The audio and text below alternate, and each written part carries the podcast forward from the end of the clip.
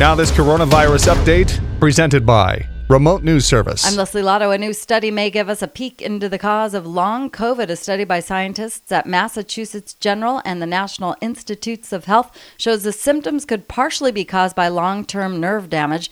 They looked at folks who had peripheral neuropathy. But as of now, there is no known cause or treatment for long COVID. In a State of the Union address, President Biden said as cases of COVID wane, it's time for Americans to go back to work and return to normal activities. At the same time, the White House plans to release a COVID 19 preparedness plan or a roadmap to move forward safely. And the World Health Organization says cases have dropped 16% the last week, continuing a month long downward trend of coronavirus infections worldwide. I'm Leslie Lotto with your coronavirus update for March 2nd, 2022.